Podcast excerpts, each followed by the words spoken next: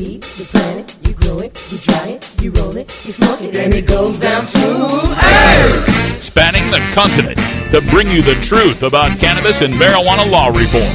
I smoke pot and I like it a lot. CannabisRadio.com presents The Russ Belville Show, the voice of the marijuana nation. Hey, this is great, man. Well, on the earth, Now, here's your host, Radical Russ Belville. All right, good day, tokers and tokettes and non-toking lovers of liberty. It is Tuesday, May 17th, 2016, and it's got to be 420 somewhere in the world. And it's definitely 420 right here in beautiful legal Potland, Oregon. We're back at Rolla J Studios, and I tell you, it's great to be back home, back in a legal state. Just got back here from Anchorage, Alaska, where I flew in yesterday and uh, brought you some highlights from the Northwest Cannabis Classic in Alaska. I've got another great highlight from that episode up there. Uh, it was my chance to meet a bona fide reality television star. So today, in lieu of the radical rant at the end of the show, we got a special edition of Cannabis Cinema. I got a chance to speak with Chip Hailstone and his wife Agnes. They are two of the stars of National Geographic's Life Below Zero. They're subsistence hunters and gatherers north of the Arctic Circle, and the reality show follows them and others uh, living up there where it's really cold and the sun disappears for months at a time had some great conversations with Chip. Got to hang out with him and Agnes at uh, Alaska's 420 headquarters, the uh, potluck events in Anchorage. Got to be with him at the expo. He was having a great time in the 70 degree weather. I gotta gotta say that's got to be so much nicer for him than it was for me. But uh, my interview with Chip Hailstone coming up at the end of the show. Also coming up on the show today, we'll have activist agenda, and in the agenda today. We're speaking with Matt Mills from illegallyalive.org. This is uh, another one of these great nonprofit organizations that are helping to bring the plight of our cannabis patients to light to let people know they'd rather be illegally alive than legally dead. Also, later on in hour two, we'll have some highlights from the Northwest Cannabis Classic. Got some great interviews, including the Battle of the Radio Voices. I met another radio guy there from uh, Kick 66 uh, in Alaska. Dave Taylor will be on the show later today. Also, the gentleman behind Cardoso IT Solutions up in Alaska, and a great, great chef up there Chef Samantha was doing a cooking demonstration with some, oh my gosh, some tomato bisque and, and toasted cheese. And oh my gosh, it was great. We talked to her a little bit as well. We'll bring those to you in hour two. Also coming up on the show today, in lieu of drug war data mining, we're going to get into the Cannabusiness Chronicles. We've got a call in from Scott Les. He's with Haze Vaporizers, wants to talk a little bit about what's happening with the FDA, vaporization, and the various state rules on this emerging technology. So we'll talk about that. That comes right after Behind the Headlines. And uh, in Behind the Headlines today, a really interesting case coming out of Nebraska. Uh, one of these rare moments where somebody gets busted with tens of thousands of dollars in their car and they got it back. And not only did they get it back, they were found absolutely not guilty of all charges thanks to a quirk of Nebraska Supreme Court precedent. So we'll take a look at that coming up in Behind the Headlines. It's kind of a complex little story. Also on the show, of course, we begin everything with the cannabis radio news. We got headlines from Governor John Hickenlooper in Denver, who seems to think pot's working now. Legalization, that is, is working now. My Congressman Earl Blumenauer wants to help our vets get medical marijuana through the VA. In Oklahoma, they're fighting to get medical marijuana on the ballot. We'll tell you how many signatures they need. Pueblo County, Colorado sending kids to school thanks to marijuana taxes. Oakland, California, taking up my idea of drug war reparations. Palmer, Alaska in the news, the Mat-Su Valley. And we've got more on that medical marijuana bill in Columbus, Ohio. All that coming up next on The Russ Belville Show, live from Potland, Oregon. This is the Russ Belville Show on CannabisRadio.com.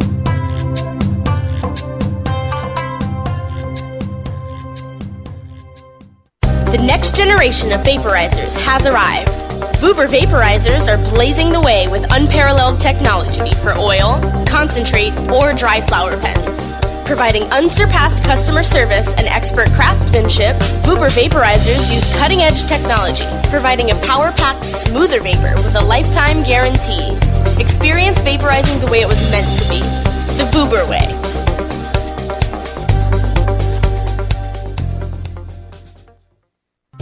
Doc Rob, the concierge for better living. My guests say Razzie Berry. We're talking about nature, naturopathic medicine, as well as the concept of prevention and preventing disease. Empower people to live a naturopathic lifestyle, get to know your body, understand its rhythms, remove toxins, and use natural alternatives whenever possible.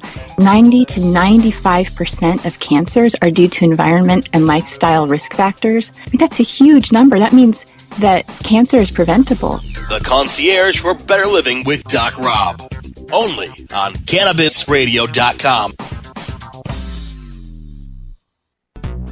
When you are starting up a medical cannabis business, you want a fired up lawyer who understands the needs of cannabis consumers. The law office of Lauren Vasquez is your fired up lawyer for the cannabis industry. Visit her website, fireduplawyer.com, or call 1 855 MMJ Laws for more information. That's 855 665 5297 for Lauren Vasquez, your fired up lawyer, or email fireduplawyer at gmail.com.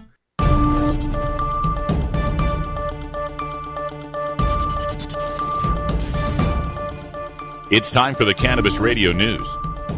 Covering the latest headlines in consumer cannabis, medical marijuana, and industrial hemp. Cannabis Radio News is now available exclusively at CannabisRadio.com. Now, your marijuana headlines in 4 minutes and 20 seconds. This is Cannabis Radio News. This is your Cannabis Radio News for Tuesday, May 17th, 2016. Denver, Colorado. In an about face from statements made shortly after Colorado legalized marijuana, Governor John Hickenlooper says, quote, it's beginning to look like it might work, end quote. Shortly after Colorado became one of the first two states to legalize, Hickenlooper said that if he could, quote, wave a magic wand, end quote, to reverse the decision, he would, calling the voters, quote, reckless and legalization, quote, risky, end quote. Speaking at the Milken Institute Global Conference in Los Angeles, Hickenlooper said, quote, if I had that magic wand now, I don't know if I would wave it, end quote.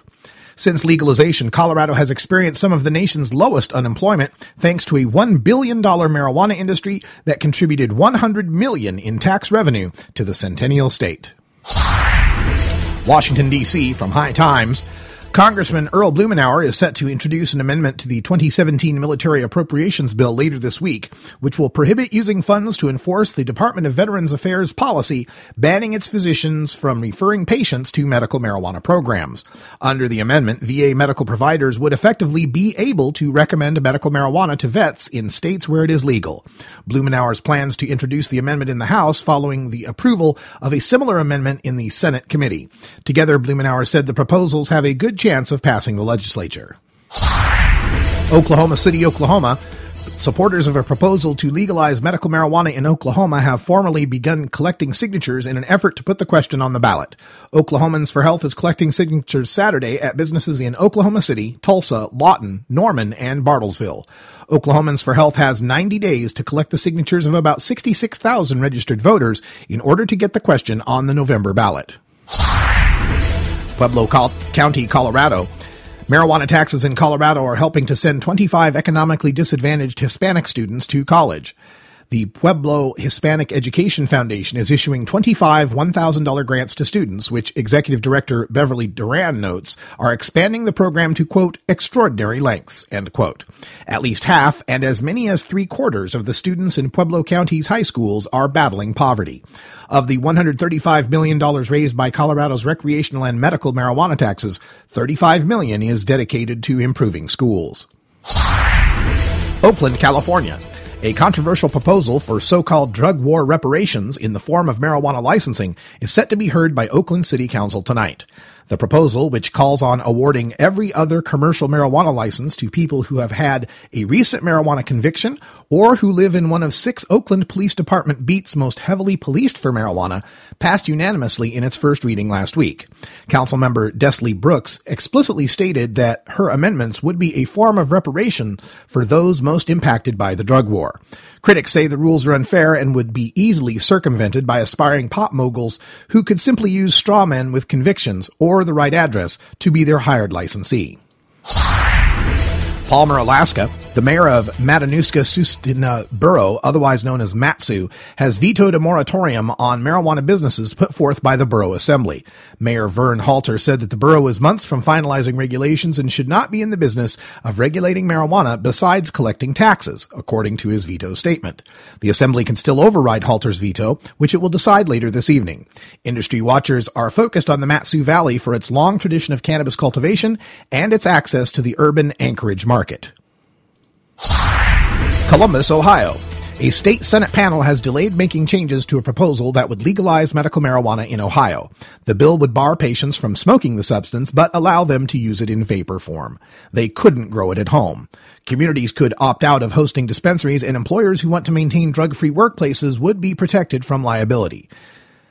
The House passed the legislation last week. The Senate's Government Oversight Committee says changes anticipated Tuesday could now come Wednesday. Lawmakers want the fast track bill to reach the governor by month's end. They're seeking to head off a proposed November ballot issue supported by the national medical marijuana movement. This has been your Cannabis Radio News for Tuesday, May 17th, 2016. I'm Russ Belville.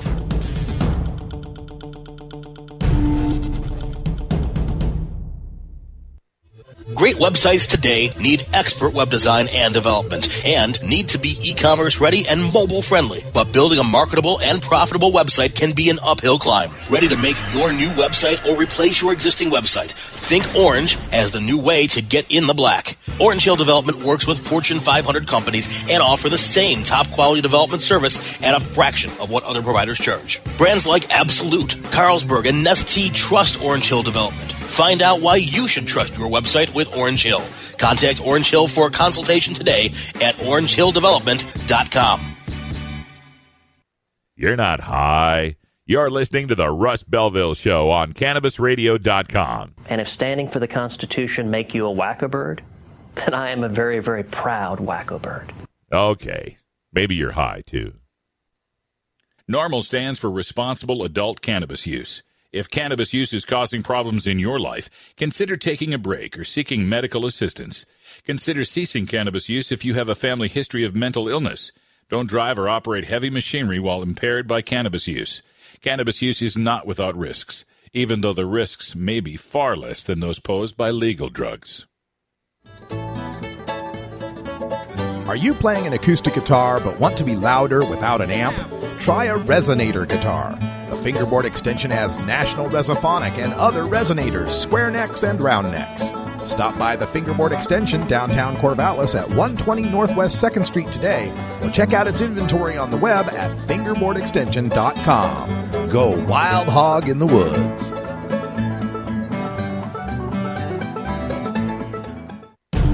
The world of cannabis is evolving at a frenetic pace.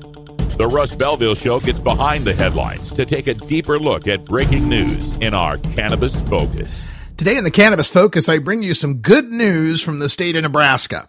Mark this day down because you're not often going to hear me say good news from the state of Nebraska. This is a story that goes back to October of 2014 when the Lancaster County Sheriff's Deputy stopped a young man by the name of Eric Felsheim. His crime? He was following too closely.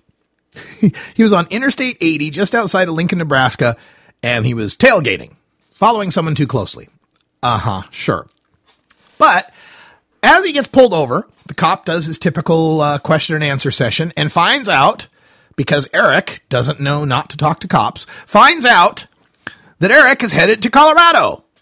Okay, so you're on Interstate 80, headed to Colorado, and Eric admitted that he was nervous. So the deputy asked if he had any drugs or large amounts of cash in the rental car. Oh, it's a rental car. I see. So you pulled over a rental car on I 80 West because it was following someone too close. I see. Sure. Yeah. hmm But anyway, asked if there's any drugs or large amount of cash in the rental car. And uh, Eric says no. And then the cop asks if he could search the car. And he paused, but then said yes. Strike two for Eric, right? He's not listening to the Russ Belville show. Doesn't know not to assent to a search. Look, if a cop's asking if you can search, it's because he has to ask you to search. He doesn't have enough to go and search if he wanted to. If he's got enough to go for it, he's going to go for it. If he's asking you, say no. The worst thing that can happen is he finds a way to go for it. In which case, you're no worse off than had he, you said yes, and you're better off because your attorney can use the fact that you refused a search. I digress. So the cops search the car, and in the trunk they find $40,000 cash in a gym bag and $25,000 in a duffel bag. $65,000 worth of ca- cash. And you know, this uh, Nebraska cop's eyes are lighting up because they know all about civil asset forfeiture and they can just take that money.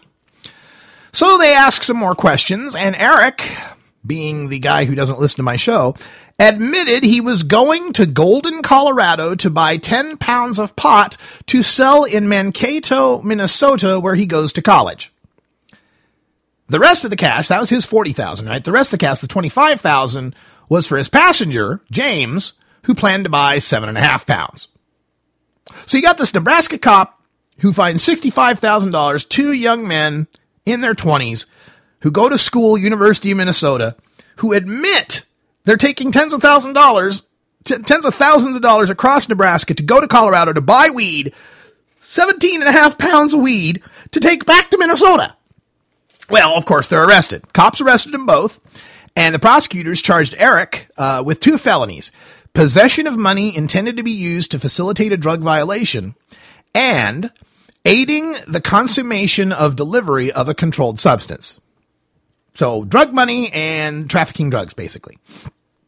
Now, the other kid, James, pleaded no contest to his charges, which were possession of marijuana and attempted possession of money while violating drug laws that were both misdemeanors. So the, the passenger got a couple misdemeanors. Again, $25,000. The passenger admits he's got, well, I don't know if the passenger admitted it. Eric admitted it. But anyway, passenger's got two misdemeanors. He pleads no contest. He gets 360 days in jail, almost a year in jail, and a $2,000 fine. And he finished his sentence April 25th. So the passenger did almost a year in jail. Eric, on the other side, though, decides to take it to trial. Maybe he was listening to my show because he decides to take it to trial. Now, both sides in the trial admit to all the facts. So there's no argument that, yep, I had $40,000 on me. I was driving it from Minnesota to Colorado to buy some weed. I was going to take that weed back to Minnesota and sell it to people. Everybody agreed to that setup. Everybody agreed to those facts. But here's the thing. Did he commit a crime in Nebraska? He wasn't buying drugs in Nebraska. He wasn't selling drugs in Nebraska. And he didn't have any drugs in Nebraska. Now, the defense attorney, and my hat off to, hats off to this defense attorney, his name's Tim Sullivan, pointed to a ruling from a 1975 Nebraska Supreme Court case called State v. Karsten. And he argued that it's not against Nebraska law to conspire to break the law of another state. In that State v. Karsten ruling, this was a case where a man was convicted of conspiracy to assault a man in Colorado for planning and paying a man in Nebraska to commit the act. The assault never took place, and the conviction ultimately was overturned. So this was a case back in 1975 where a guy was going to pay a Nebraska guy to go to Colorado and beat up a guy in Colorado, but the, the beat up, beat down never happened. And so was it a crime to conspire in Nebraska to commit an assault in Colorado? And it was not under Nebraska law. Using that precedent, they got Eric off of all the charges. The judge said the state has legitimate interest in protecting its peace, people from drug trafficking, but he had not yet committed a crime in Nebraska when he was stopped. He intended to buy the marijuana in Colorado and sell it in Minnesota. Although Nebraska law makes it a crime to possess money intended to be used to buy illegal drugs, the possession of the currency alone is not a crime.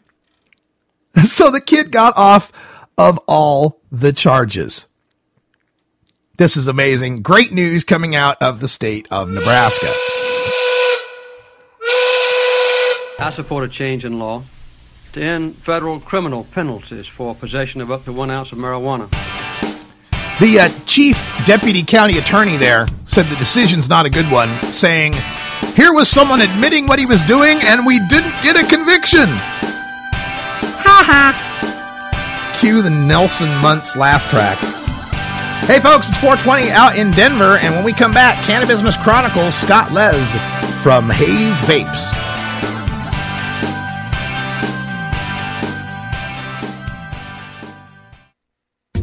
Ganjapreneur.com, your guide to the cannabis business world.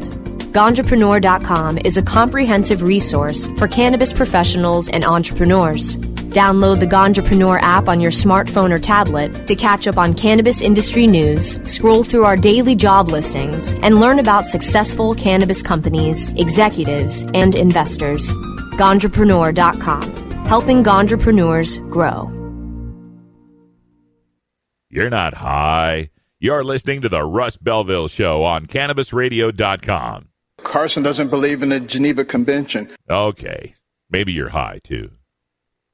Welcome to Cannabis Confidential. I'm your host, Dr. Dina. We've got David Faustino on the line, Bud Bundy from Married with Children. Did you feel nervous being a celebrity walking into a weed store? I don't remember at all being like, ooh, I'm scared someone's going to take my picture here. What are they going to say? Bud Bundy smokes bud? I mean, come on. it wouldn't be a big shocker. Hey, this is David Faustino, and I'm on Cannabis Confidential with my girl Dr. Dina on CannabisRadio.com.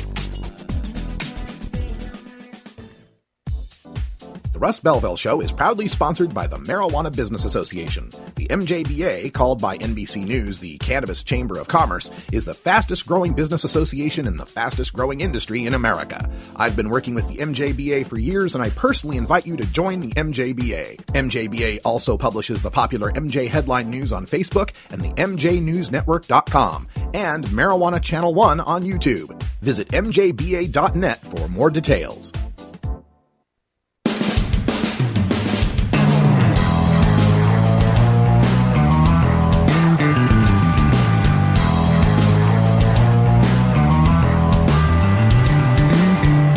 Mark Twain once said that when there's a gold rush, it's a good time to be in the pick and shovel business. Today, we look at the rapidly evolving markets in the marijuana green rush in our Cannabusiness Chronicles. Welcome back, everybody. Today in the Cannabis Business Chronicles, we have a guest joining us. Scott Les is on the phone. And Scott, welcome to the show. Thank you very much. Uh, and I hope I got hope I got your last name pronunciation okay. Is it Les? It's Les. Les. Okay, fantastic. Thanks yep. for being here. And uh, you're with uh, one of the great vaporizer companies out there, and a, a, new vaporizer you've got out there, the Haze Dual V3. And I'm wondering if you could just give us, you know, a snapshot of what the Haze Dual V3 vaporizer is, and what makes it different from the other vaporizers out there. Well, we are the first and only dual chamber vaporizer on the market. We have the ability to handle dry herb concentrates and e-liquids. Uh, we also distinguish ourselves as a very uh, versatile device uh, with the ability to have pre-packed cans, multiple different options with cans and screens, and removable batteries, which really kind of caters to an active on-the-go lifestyle and um, you know infinite possibilities as far as how you utilize it. So with the uh, the dual chamber technology here, I don't have to try to make herb and oil fit in the same spot, right? You can, but no, you can uh, load each one of those chambers with whatever material type you like and uh, vape them um, independently. Is is that uh, is that recommended? I mean, I, I'm thinking it might be a cool way to make sure you're using the same temperatures or or just cleaning the same substance on either side. Yeah, I mean it, it's um, we have four different temperature settings. You can set the temperature, um, you know, independently on each side. The chambers work independently; they will not work together. So Um, you can't put like concentrate in one and then dry herb in the other one. Um, like I said, you can kind of mix them in a can if you want, uh, which is a pretty unique experience.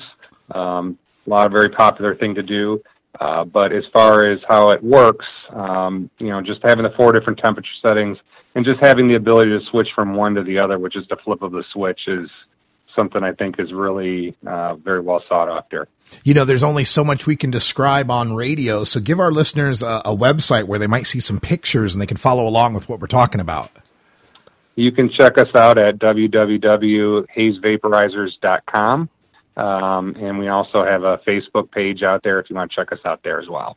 And that's Haze like Silver Haze, not Haze like Isaac Hayes. H A Z E vaporizers. Is it plural? Vaporizers.com? Vaporizers, yes, plural. Okay, Correct. hazevaporizers.com. Check that out. And why do you think uh, vaping is so popular these days? Uh, you know, I'm I'm an old joint smoker from back in the day, but everywhere I go now, I'm seeing a lot of people using vaporizers. I think there's a number of advantages vaporizers hold over traditional combustion. Um, first and foremost is health. You're not introducing a lot of the carcinogens that you're getting with burning. Um, so that's a huge factor. Um, certainly, folks that have um, you know lung issues or or breathing issues, I think it's a it's a much safer alternative there. But beyond that, there's other benefits as well. Uh, the smell is a little less intrusive. Um, it's more efficient, and the taste is a heck of a lot better because you're not introducing all the the burning and the ash and everything that comes along with combustion. So you would be surprised how good your stuff tastes through a vaporizer. Some people don't even realize it, and the first time they use a vaporizer, they're they're shocked at how good their medicine tastes.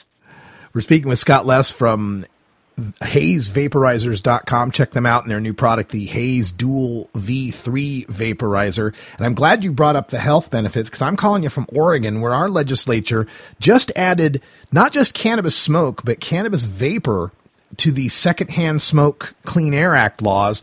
What are some of the challenges you guys are facing as an industry, these vaporizer industry? I know the FDA is starting to look at this too.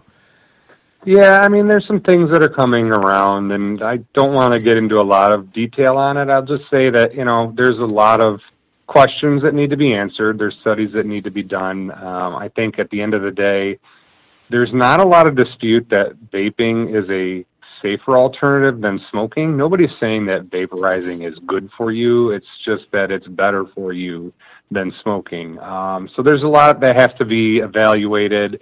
And I think the vaporizer industry historically has done a pretty darn good job of policing themselves. Um, if you go on to a lot of the forums, people, that's one of the main reasons people are getting into vaping is the health benefits. So they want to make sure that the air path and, and the device and the materials that they're being used to build the device are all safe and clean. Uh, so again, that's one of the reasons why the industry has already kind of self-governed itself.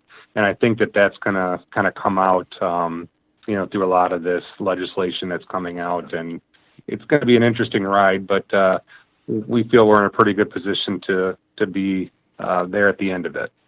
The product is the Haze Dual V3 Vaporizer System. You can find them at hazevaporizers.com. And uh, Scott, are there other contact information or Facebook pages you'd like to tell our listeners about? Um, you know, we're also on Instagram, um, but you know, really, our website has a wealth of information. Uh, we spend a lot of time focusing on education not just about our vaporizer specifically, but the benefits of vaporizing. We've got a blog that has other related topics. Um, so, and a lot of videos that we help support um, from a training standpoint, uh, how to clean your device, you know, basic things. And I think that's really an area that we've worked hard to try to differentiate ourselves, and I feel pretty good about it. All right. Well, Scott, thanks for telling us about it. The Haze Dual V3 Vaporizer System, dual chamber vapes, good for flower, good for oil, and all sorts of ways. Check it out at hazevaporizers.com to learn all about it. Scott, thanks for joining us, and uh, good luck. Thanks for having me on. Appreciate it. All right, stick around, folks. When we come back, we'll be getting into the activist agenda. We're going to speak with Matt Mills from illegallyalive.org. Then, after that, in our cannabis cinema, we've got Chip Hailstone from Nat Geo's Life Below Zero.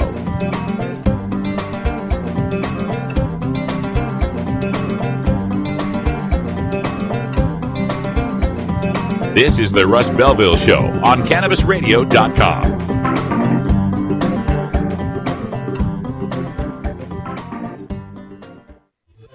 websites today need expert web design and development and need to be e-commerce ready and mobile friendly. But building a marketable and profitable website can be an uphill climb. Ready to make your new website or replace your existing website? Think Orange as the new way to get in the black. Orange Hill Development works with Fortune 500 companies and offer the same top quality development service at a fraction of what other providers charge. Brands like Absolut, Carlsberg, and Nestle trust Orange Hill Development. Find out why you should trust your website with Orange Hill.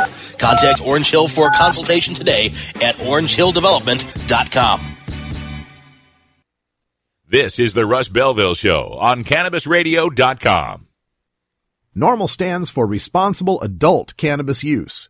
If cannabis use is causing problems in your life, consider taking a break or seeking medical assistance. Consider ceasing cannabis use if you have a family history of mental illness. Don't drive or operate heavy machinery while impaired by cannabis use. Cannabis use is not without risks, even though the risks are far less than those posed by legal drugs. With over six years of experience in the industry, New Era CPAs is one of the nation's leading cannabis accounting firms, helping hundreds of growers, dispensaries, and ancillary companies with their tax, legal, and business strategies. New Era CPA's offices cover the West Coast from Seattle to San Diego, and their skilled team is always available to help you take your business to the next level. Visit neweracpas.com for more info and set up a consultation. Welcome to the new era.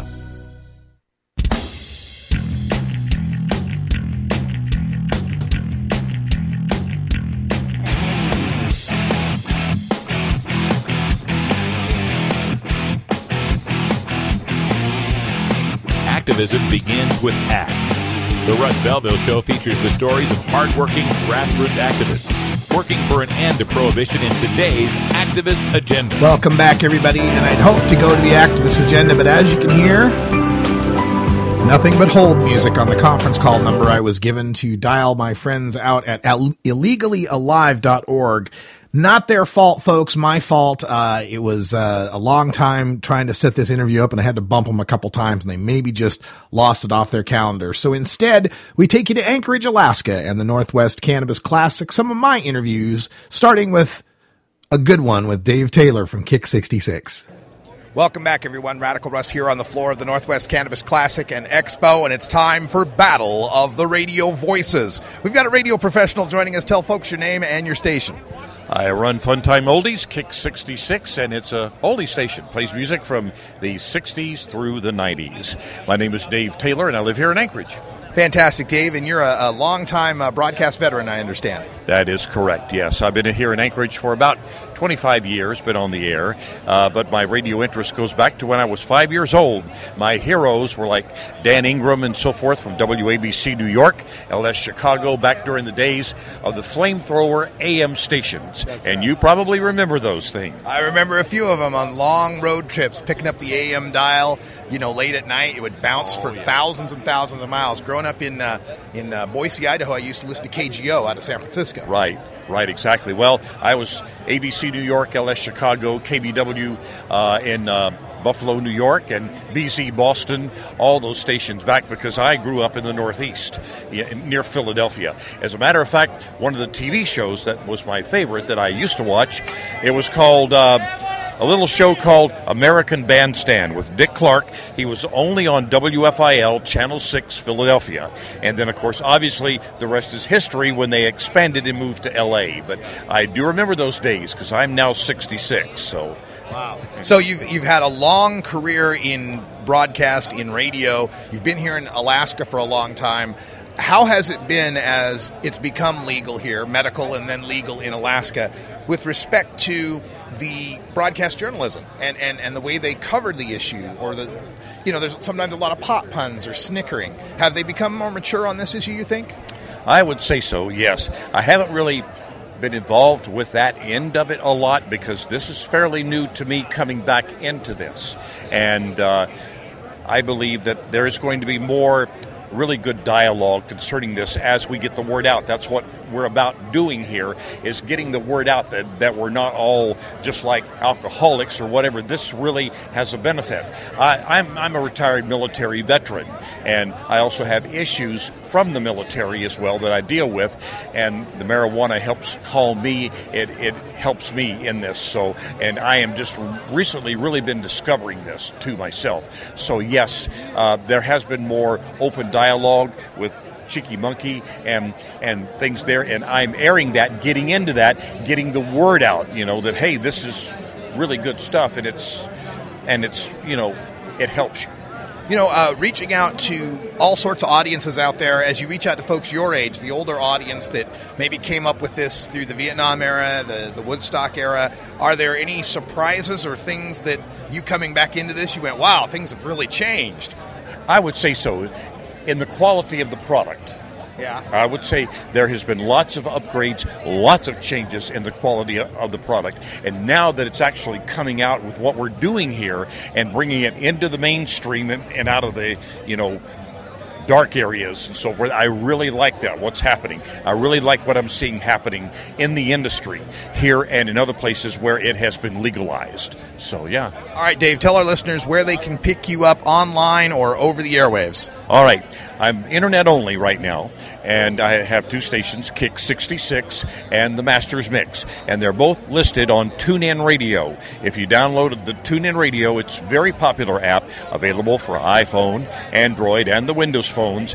And you look under Alaska, and I'm the only two internet stations listed there. So that's how you can find me, or on Shoutcast, uh, and then and there's Aha Radio as well. I'm on that one. In some of the car apps, you'll find my stations there. So, yep. Excellent work, Dave, dominating the internet radio here in Alaska, and thanks for being here at the show. All right, Russ, thank you very much, and thank you for being here as well. Enjoyed it. Hello, everyone. Welcome back to the Northwest Cannabis Classic and Expo. Radical Russ here on the floor, day one, and we're here at the desk for Cardoso IT Solutions, and we're speaking with Thomas Craig. How you doing, Thomas? Excellent. Can't complain. So, IT solutions, I imagine we're talking about uh, controlling people's point of sale, their inventory. Tell us a little bit about what you're offering. Good question. We do offer that, um, but on top of that, we provide solutions for security for the industry. So, point of access control, monitor alarm systems, uh, camera systems that all meet the state regulations and beyond that. Other things that we are providing is for the personal use market, something to secure their home with too. So, do you come from the uh, traditional security area and then are adapting to now the cannabis industry? What we're doing is we're bringing um, different professional sides of this business all together into one. So I do come from the alarm side of it, and then Fernando he comes from the IT solution. So we are mending those two together, providing a one-stop solution for your the consumers out there that might be looking into these products, uh, do they need to have an extensive IT background? Do they need to have specific uh, hardware, Apple, PC, Unix, any of that stuff? Right, that can get confusing. Um, that's where we come in. We integrate that all in for you, so that way it's not a problem. We're able to adapt a lot of different systems because we custom build these uh, systems for you. Okay, so that somebody's already got some IT investment, they're not going to have to reinvent everything. They're going to have to put take everything down and get new stuff. Exactly. We're not taking something off the shelf and saying, "Hey, this is your new solution." We're able to adapt to what you have in place, so that way it's not going to cost you an arm and a leg. How long have you been in business, and what got you involved? Well, I've been in business with the alarm side for more than five years now, and just a, a, a, passion to provide this service to Alaska. It's a unique market, and this is a way to get out and help people out. Brand new industry, so it's very exciting to help out this and, and see it grow. Do you find any uh, special considerations that you have to use for this industry compared to others? Yeah, I would say just because this is built from the ground up all at once right now. These businesses were not uh, able to start out um, already, and so they need everything. So from the ground up, that's kind of the need all in one at one time. How about uh, real time reporting? Is this accessible through the web or in different ways of getting reports for the customer? Yes, and so there's different uh, devices, different avenues that you can access the system. I think is the question correct? Yep. Yeah, so you can uh, you can check out your system if you're in California and your place is on the Kenai. You can get notification if a, if uh, uh, somebody leaves a door open for more than five minutes. It's very um, interactive and customizable for each end user. I was looking at your uh, screen in the background. I saw something about drones. Tell us about that. Yeah, so this is the exciting uh, industry of technology that we're able to bring out some of the newer things, and uh, people who are looking to utilize this service uh, for outdoor operations, instead of putting up 20 cameras, you can use a drone to actually track if there is an event that's triggered. So instead of having to have all these cameras, you can have a drone uh, minimize the camera usage and, and, follow that around. So, say if there's a, a break detected in a fence, it goes and flies over to that break or something? Correct. So, it does integrate in with the uh, monitored security system. So, if there's um, something triggered, it will know to go fly over there and it could track uh, that person uh, or that moose, whatever it be, around for you. So yeah, yeah, it's exciting. Is, is, this both visual and like say infrared for you know night detection or something? Exactly. Yes, it would be equipped. Um, certain models are equipped for both those, night and day. Yeah, and then it could read thermal uh, thermal uh, you know signature, so it will be able to follow that person around. So uh, as long as it's anything but one of the predators, you should be okay. The predator monster, I don't think he can detect. Technology has gotten that good yet. To uh, yeah, yeah, I, I, think he's got us on that one. Yeah. Well, fortunately, predators are allergic to weed. A lot of people didn't know that. If only Schwarzenegger had known. well, yeah, definitely. Uh, that's all you got to do is just plant a couple of doobies around, and then you'll be secured. So tell folks uh, in our audience how they can get in touch with Cardoso IT Solutions online. Uh, great. You can check out our website, uh, Cardoso IT Solutions, or on Facebook, uh, LinkedIn. We're on uh, all, all the avenues. So uh, t- we, we tweet from time to time, too. So we're out there. All right. Thomas Craig with Cardoso IT Solutions. Thanks for being here at the expo and uh, have a great show. Thank you. Radical Russ here at the cooking demonstration at the Northwest Cannabis Classic and Expo, and we're speaking with Chef Samantha. Hi, Samantha. Hi, how are you? Uh, I'm I'm high. How are you? I'm pretty high myself. I'm having a good day. She handed me this wonderful uh, half piece of toasted bread with. Well, tell tell tell us what it is. So pretty much, uh, it's a two-in-one recipe. What we did was we did a jalapeno popper earlier with a roasted, pan-seared halibut. It just had some. Um, you can, if you want, toss in some herbal butter to saute your halibut. Throw in some salt, pepper, garlic powder. Make that a little soft. Then you toss it in with um, a bacon special cream cheese, and we stuff that and top it off with the Monterey Jack cheddar. And this is our take on a crostini. I would testify that it is incredibly delicious. I just had one. Oh my God, that's good. So, is that infused? It can be. Um, so far, right now, we can't uh, actually give out infused samples, but we want to teach people how to actually incorporate it into their daily menus and how to just know that weed isn't just for baked goods. Weed isn't just for cookies. It's not for Rice Krispies. Heck, do duck confit. Bake it twice a day. Do something you love. That is what cooking is for. And we're just here to make it a little bit greener, a little bit sweeter, and to put a smile on your face and relax your body at the end of the day. You were the ones who were burning everything. Oh, oh, you're fine. That's fine. I'm, I'm, not on TV. No, it's radio. okay. Don't worry so about it. Nobody can see you. No one knows who you are. Jalapeno pepper jack crostini. Great. How's that? Isn't that great? Has it got stuff in it? no, no, no, no, no. No? But cooking is our passion. It's something we've loved to do, both of us, since we were kids. Um, and, you know, once we kind of got into our own little cycles of smoking weed and exploring our lives and seeing what this industry really is about, we learn cooking isn't just like weed isn't just for your pipe. It's not just for sitting at home hanging out with the homies. It's for making a good down home meal where people can enjoy it, they can come relax, and they can know that hey, I'm going to feel good after this dinner. I'm not going to feel tired. No, I'm going to want to chill. I'm going to relax. Possibly. I mean, it's definitely the thought. Um, one of the things we've touched on is possibly an Amsterdam cafe. So bring a little okay bring a little half and half to the Anchorage area. Right. Because right now we don't really have anything in the area that is kind of catering to that particular stretch. A lot of it's just kind of industries and it's a little pop-up shops here and there, but we want to have something that is going to change the future of the restaurant industry. And that's what we're going for. We just want to put smiles on people's faces and give them food that they're really going to enjoy. Does adding cannabis as an ingredient change some of the ways you have to cook foods? You know, it really does. Uh, cannabis itself is actually kind of nutty. Um, it's got this really nice, almost in between a pine nut and a walnut flavor. And that changes everything. I mean, do you want it to be a little nutty? Do you want it to be a little sweet? You know, and you have to kind of figure out that balance and what really works for you. So, luckily, it does change it, but not dramatically. It's kind of like cooking with applesauce or even cooking with coconut oil versus butter. Like, it's that mild of a difference. So, in making different cannabis infused foods, are there certain foods that enhance the effect of cannabis? I've heard mango for one, but do you know of any others? Um, actually, I found pomegranate.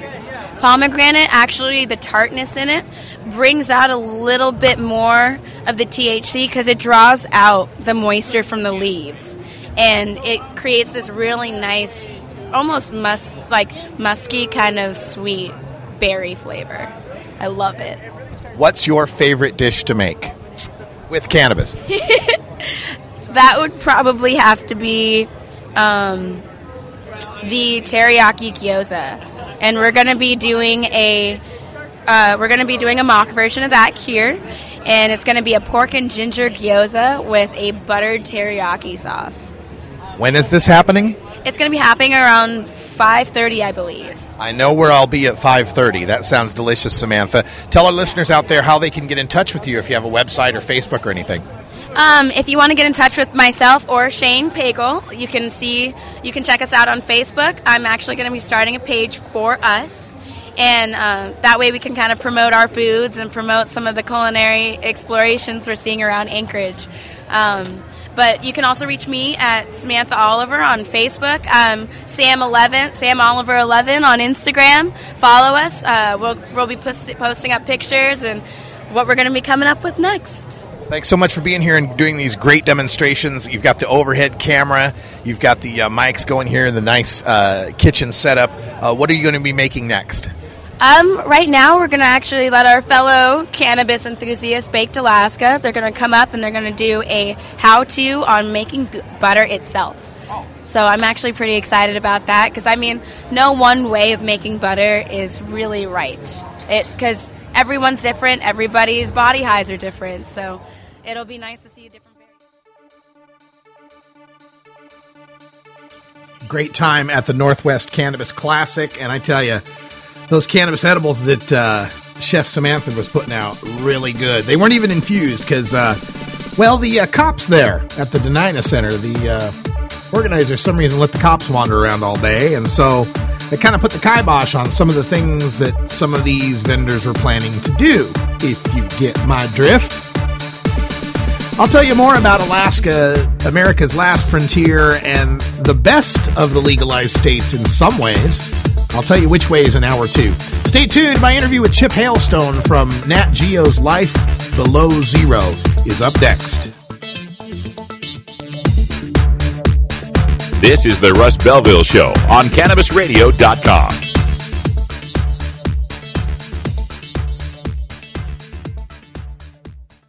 The next generation of vaporizers has arrived. Vuber vaporizers are blazing the way with unparalleled technology for oil, concentrate, or dry flower pens. Providing unsurpassed customer service and expert craftsmanship, Vuber vaporizers use cutting edge technology, providing a power packed, smoother vapor with a lifetime guarantee. Experience vaporizing the way it was meant to be the Vuber way.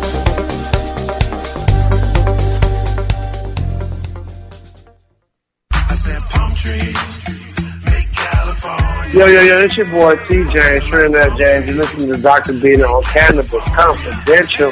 LA, what up? Nickname James, man. I'm worded like a like. I need to. People were so excited to see you supporting our industry, and it's so important to see people who are mainstream, who are out there, that people look up to. That was my first one ever going to, so that was definitely a big deal for me. It's not just, oh man, just come smoke a bunch of joints. It's a lot of science into it. It's way more interesting than a lot of people might think who look down, per se, on what we enjoy.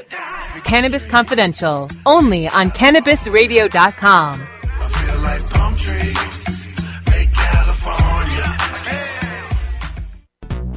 When you are starting up a medical cannabis business, you want a fired up lawyer who understands the needs of cannabis consumers. The law office of Lauren Vasquez is your fired up lawyer for the cannabis industry. Visit her website, firedupLawyer.com, or call 1 855 MMJ Laws for more information. That's 855 665 5297 for Lauren Vasquez, your fired up lawyer, or email fireduplawyer at gmail.com.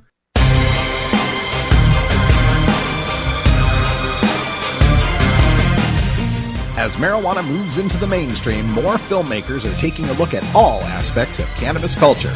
These days, marijuana movies are about more than hiding from Sergeant Stedenko or trying to get to White Castle for the munchies. Join with us as we explore the latest in the cannabis cinema.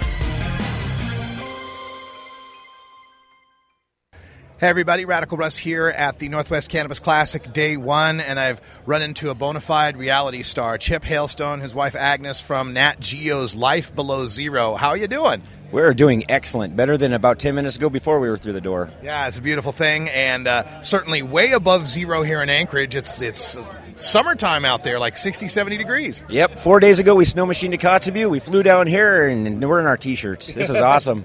it's nice out here. Uh, so you've been doing this show now. You said what? Is it the fourth season you're filming now? Fourth year, fourth year, and it's the seventh season because you divide them into two, summer and winter. Oh, okay. So no idea why. and, and, for the folks that uh, don't have cable or haven't seen your show, give them a basic idea of what the show's about.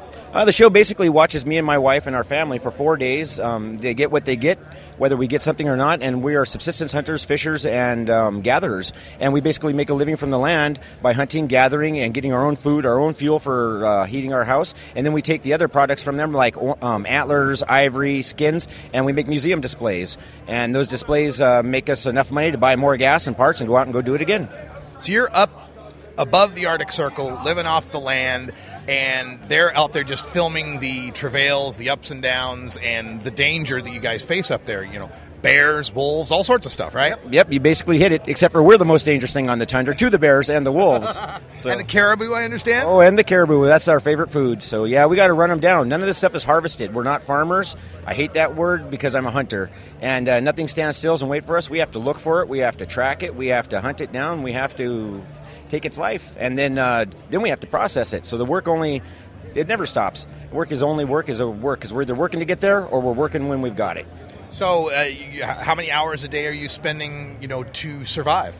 Well, we sleep nine hours a day because we got to be rested, and then the rest of the day is probably spent on either taking care of the kids, taking care of the house, taking care of the camp, taking care of the boat, or whatever needs to be done.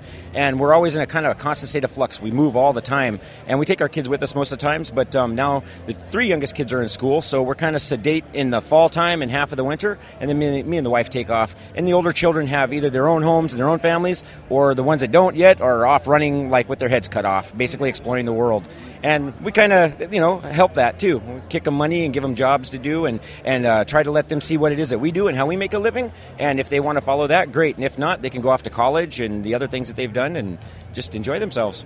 How long have you been living this way? Well, me and her have been together for 25 years. She's my first wife. I'm her second husband. But we've been living like this since we got together, huh? So maybe 27 years now.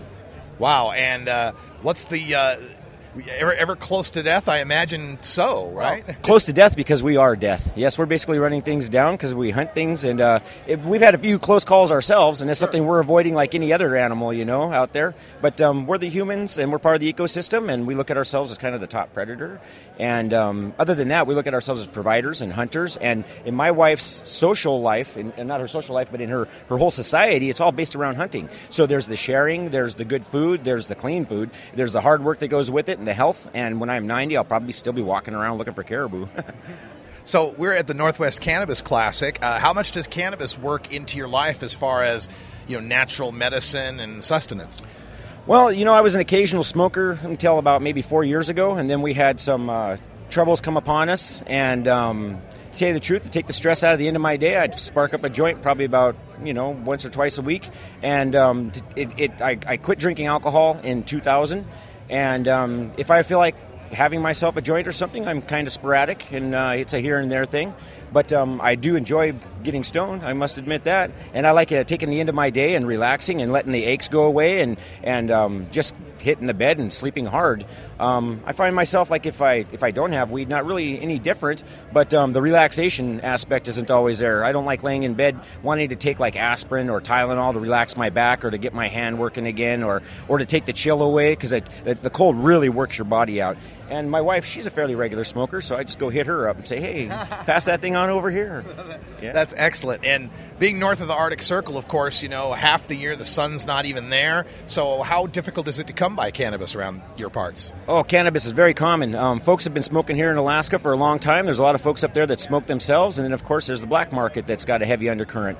And um, nobody really disturbs that or hasn't disturbed that because alcohol is a felony to have up there. Um, oh, we're talking about it like native lands or something? Or? No, not native lands. Actually, the borough um, voted alcohol to be illegal, and only Kotzebue sells it. And um, I myself am a fireman and an EMT, and uh, my wife too. And because we need to save ourselves, sometimes you got to save other people. But we've had a trail of destruction between Kotzebue and uh, villages there because people will drink and crash, or drink and get lost, or just you know be stupid, basically you know, stupor, stupid, same thing. It's alcohol. but I haven't ever once picked up anybody with broken arms, you know, from marijuana. I've never once dealt with a fight or domestic violence. I've never once dealt with a, a house fire that didn't involve marijuana or involve marijuana, didn't involve alcohol. So it's kind of a crazy thing. I, I can blatantly see the benefits of people being able to relax, enjoy their day, and socialize through the aspects of using marijuana and the dabs and the other stuff versus having a drink at night with their buddies. And it is a much better thing. And so we're here and we're thinking of getting into the retail aspect of it all, and we want to be as legal as possible. So, to tell you the truth, this place is very interesting to us, and we've barely gotten in here. All right. So, you're talking about retailing up there, up yes. north of the Arctic Circle? Yes, basically retailing in the villages, and we could bring the prices down, I think, and make it more available, you know. And if you've got a place where you consider consider it like um, maybe not a bar, but like where people have to give an ID and they have to purchase things, do everything as legal as possible, and um, just let people enjoy themselves like they already are, but with uh, you know no no police in their head, no in trouble or any of that kind of stuff. So, yeah. People in the lower 48 have no idea how large Alaska is. Give them some idea. How far away is your area and how expansive are we talking? From Anchorage, we're 580 miles from where we live. Um, the area, the borough that we live in, has, I think, 8,700 people. It's got 225,000 caribou. It's the size of Indiana and is spread out between 11 villages, and the major hub is Kotzebue, which has about 3,700 people. So you're talking a lot of land, a lot of animals, and very, very few people. So it's not going to be an exclusive idea that we've got, but we would like to hit each village and at least be able to provide, you know, the opportunity for people to get marijuana. And um, we've noticed in a lot of villages, especially with villages that have um, police enforcement that are pro marijuana, you have a lot less arrests, lot less domestic violence, a lot less people going nuts because they're stuck, you know, during the freeze up or the breakup, and um, you know, people just chill out on weed. So if we can help mitigate, you know, the problems there with providing marijuana, that's what we want to do. So Chip, you're getting back to uh, back to the show. There, does it change? How you go about your daily life, having these other people watching you with cameras and such? Well, in, in a way, it does change things. But honestly, we raised seven kids doing this exact same stuff, and having four adult cameramen, usually down paired down to one when we're hunting. But you know, the crew with us is like taking a bunch of adult kids, and they wipe their own butts and feed their own face. And when they get cold, they can put a jacket on without being told. So it's actually kind of a benefit. And then we get um, a compensation. And this year, the compensation finally got good. So we're kind of enjoying ourselves. The first time we've been to Anchorage in six or seven years, and wow. Yeah, so we just wanted to come down and take care of a few things we had to take care of and, and enjoy the cannabis. Well, let's do this. Let's enjoy the Northwest Cannabis Classic. Chip and Agnes, thank you so much for joining us and talking to us, and, and good luck on the show. Yeah, never a problem, Russ. I hope to see you again. All right. We're going back right after this. Stick around. The Northwest Cannabis Classic is going to be making its way to Tacoma, Washington. I believe that's in August, and to Portland, Oregon in December. I will be emceeing both of those. Uh, have a good working relationship with Corey and Kendra Ray, covering all three of the Northwest Cannabis Classics. I got to be the MC for the awards show this year as well. Evan Schlossberg from Matanuska Thunder Seeds uh, took away three awards, I believe, that night. And there's plenty others. You can check out nwclassic.com. I'm sure they'll have the winners listed up there.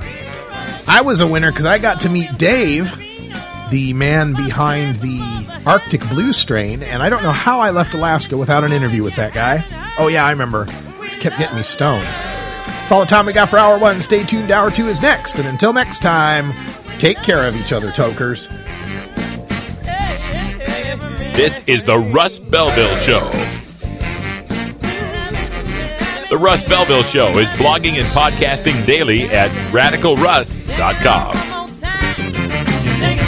You plant it, you grow it, you dry you roll it, you smoke it. You take a seed, you plant it, you grow it, you you roll it, you. You take a seed, you plant it, you grow it, you you roll it, you smoke it, and it goes down smooth. Hey!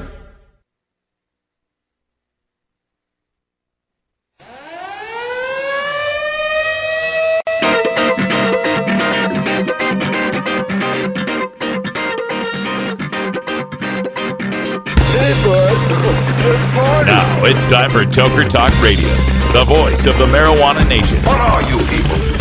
On dope? Where you can toke. I inhale uh, frequently.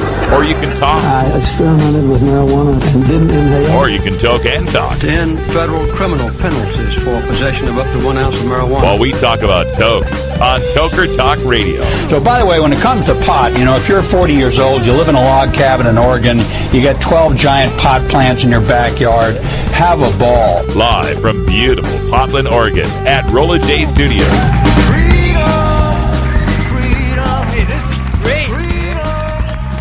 Just not cannabis. Plus your calls live at 971 533 7111. They're walking on their pants with their cap on backwards, listening to Enema Man and Snoopy Snoopy Poop Dog. What's to keep somebody from getting all potted up on weed and then getting behind the wheel? Gateway theory doesn't work. It's a reality. Holland, is it real? Don't tease me. We're locking up people that take a couple of puffs of marijuana, and, and the, the next thing you know, they got 10 years. And now, here's your host, the guru of ganja graphics, the sultan of sativa statistics, and the worst nightmare of a reefer mad prohibitionist. A polite, perspicacious, productive pothead with a propensity for PowerPoint. Radical Russ Belville. All right, welcome back, everybody. Hour two, Toker Talk Radio is happening. It's happening right now, live on CannabisRadio.com. Glad you could be here. I'm back from Anchorage, Alaska. What a good time I had in Alaska. Got to unwind a few things here while we're back in town. I've been getting a, a little bit more coverage uh, in other media lately.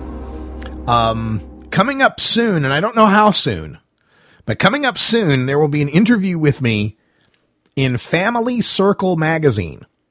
Yes, that Family Circle magazine with like the crocheting and the, you know, Family Circle, like on your grandma's coffee table, Family Circle magazine. Yes, I'll be talking about weed in Family Circle magazine. So I don't know when that comes out. I'm looking forward to that. Most recently, yesterday, as a matter of fact, an article came out uh, written by Mona Zhang on theinfluence.org. The title is In the Legal Weed, Business How Deep Does the Suits versus Stoners Schism Run? Now, uh, I got interviewed about this. There's a lot of people interviewed in it, actually, but I was pretty prominently interviewed in this as the kind of the um, I don't know the anti, the critic, I guess it would be of the commercialization of weed. And it's it's interesting to be in that position because from the from the suits side, I'm like the stoner, right? Who's saying, "Oh, privateer Marley Naturals, you're not benefiting the Jamaican ganja farmer, right?" But then to the stoner side, like when I supported issue three in Ohio, I'm the, oh, you terrible corporate bastard. like I can't win. I'm kind of in the middle because I actually am kind of in the middle, right? Like I'm not anti-capitalism. I, and if, in fact, I think capitalism has done more in the past five years to legalize marijuana than activism did in the previous 35 money talks in this society. Money's what make things work here. And it's all well and good that, you know, we're, we're legalizing, uh, And it should be because it's a civil justice issue. It should be because it's the right thing to do. But it being the right thing to do never got it legalized, unfortunately. And it should. I mean, we're supposed to be, you know, somebody keeps telling me we're a Christian country. I see it on Fox News all the time, right? Well, I, I can't see it in this respect. And, and when it, uh, when it comes to this legalization happening, I'm glad that capitalism has moved it forward because capitalism has moved a lot of our, our issues forward. I mean, even if you look back to the civil rights movement, there was a degree of that that had to do with losing money, with looking bad, right? When Ray Charles wouldn't play in uh, the segregation of South, you know, costing money. It started to cost people money. That's where it became a problem. And it's just the way things are, unfortunately. I don't necessarily like it, but you have to be a realist and realize what changes people's mind. The gay rights movement, to some extent, uh, again, about money, recognizing, hey, there's, there's money left on the table here for discriminating against these people. And people in the creative and uh, design industries brought a lot of attention to these issues. And we recognize how much economic power there was in a lot of these groups. And, and I think the same thing's happening with marijuana. And I don't think it has to be a bad thing. It just is a thing. It's a force of nature, right? It's our job as the activists to recognize the reality and keep bending the capitalism toward the social justice. And I think it can be done. We'll talk a little bit about that when we come back.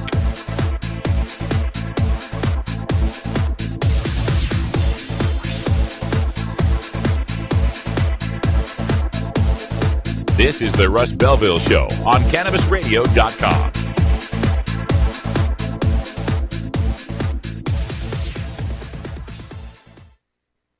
Ganjapreneur.com, your guide to the cannabis business world. Ganjapreneur.com is a comprehensive resource for cannabis professionals and entrepreneurs. Download the Ganjapreneur app on your smartphone or tablet to catch up on cannabis industry news, scroll through our daily job listings, and learn about successful cannabis companies, executives, and investors. Ganjapreneur.com, helping Ganjapreneurs grow. The Russ Belville Show. Chat is for friends 18 and older. We expect our chat to be civil, mature, and free from excessive profanity. If you don't like these rules, there are approximately 6 billion other chat rooms with lower standards that you can visit. Get ready to hear something good about cannabis. I give you Jazmin Hupp. Tell us a little bit about Jazmin. Give us the good news about how you've gotten to where you are today. Like all good children, I rejected my parents' values and, and ran off to become a capitalist in New York City and did a lot of work with an organization called Women 2.0. Looking at the cannabis industry, I said, you know what? Here we have a brand new industry. It's going to be a billion dollar industry. And the rules of who leads this industry and who funds this industry haven't been written yet. Good news. Only on CannabisRadio.com. Don't want to spend money on a night out, but don't know what to do other than watching TV or playing video games? Consider playing guitar, bass, banjo, or mandolin.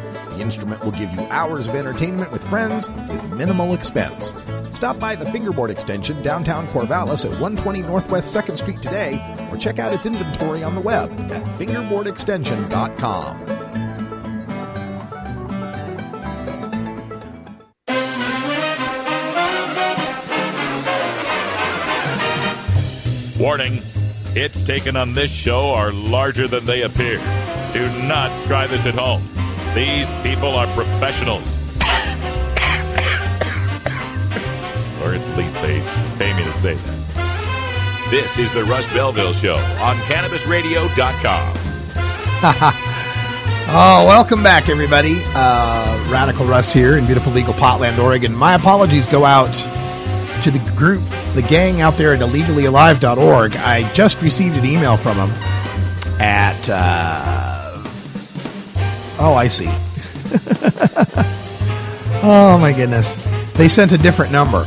It was a different number for me to contact them today, but they sent it while the show was already getting prepped, and I missed the response. And oh my god, we'll get we'll get this fixed, guys. But I got to say, conference call number may not be the best way to pull this off. We'll see what we can do. And my apologies again to Illegally Alive.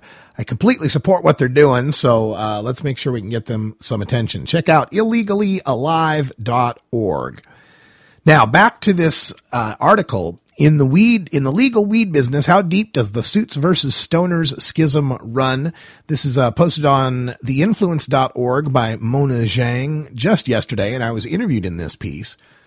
it did a bit on privateer holdings, and it talks a bit about you know this this call in the marijuana movement in the marijuana industry to rebrand cannabis. This cultural conflict, they say, it was once a countercultural underground operation.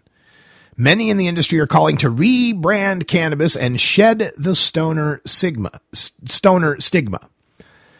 Those calls rub some people the wrong way. Quote, some of us take a little bit of an insult to it, says Russ Belville, a cannabis activist who hosts a show on cannabisradio.com.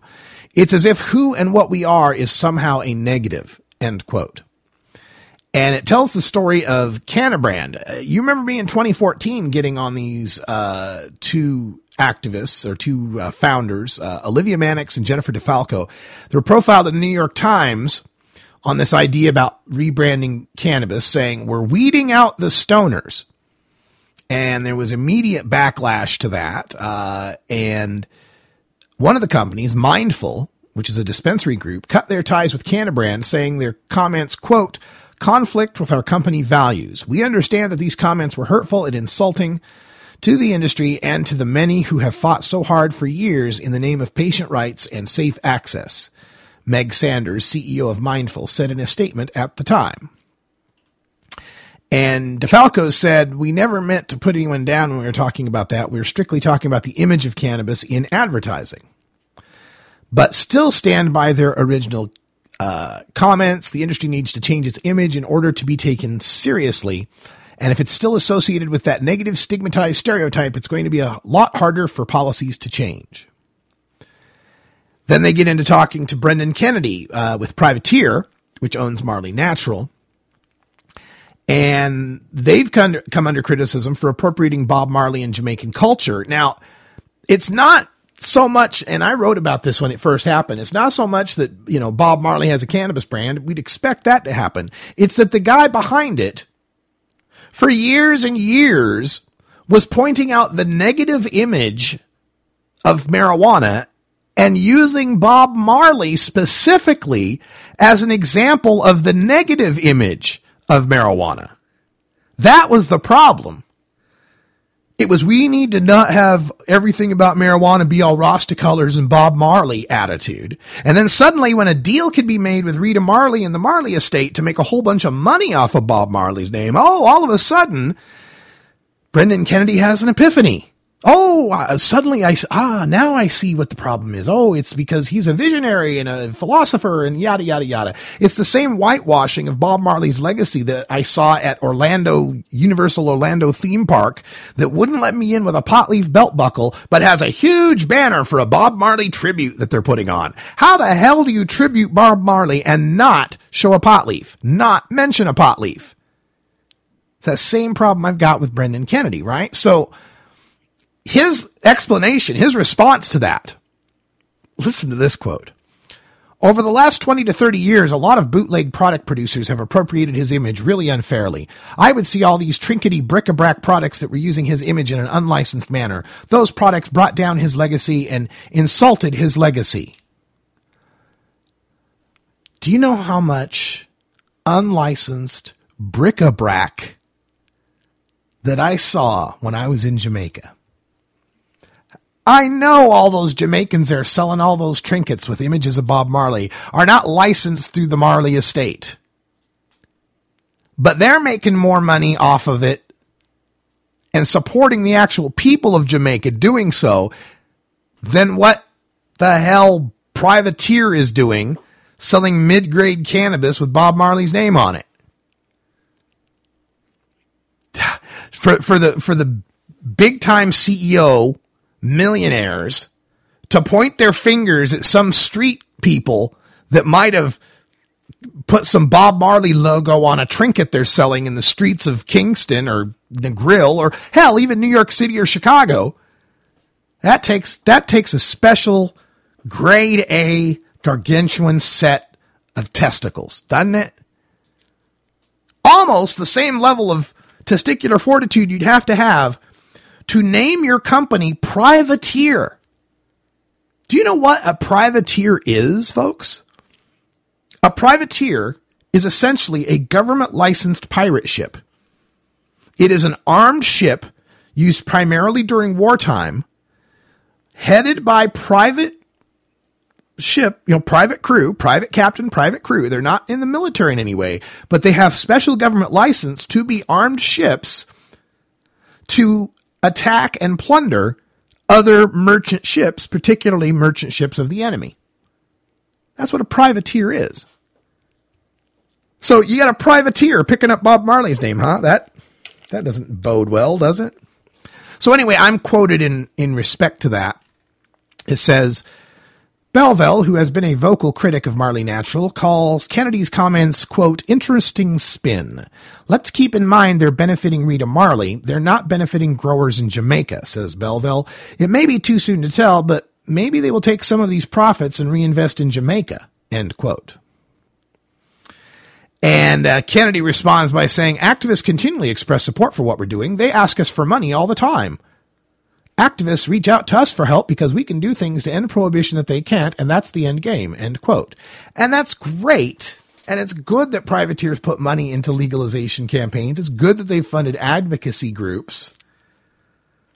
Doesn't necessarily take away the stain of what you're doing, though. I have uh, also been quoted there saying there's no doubt that capitalism has moved the ball forward as far as marijuana legalization goes. Governments want the tax revenue, entrepreneurs want to be part of the green rush, but the motivations are fundamentally different.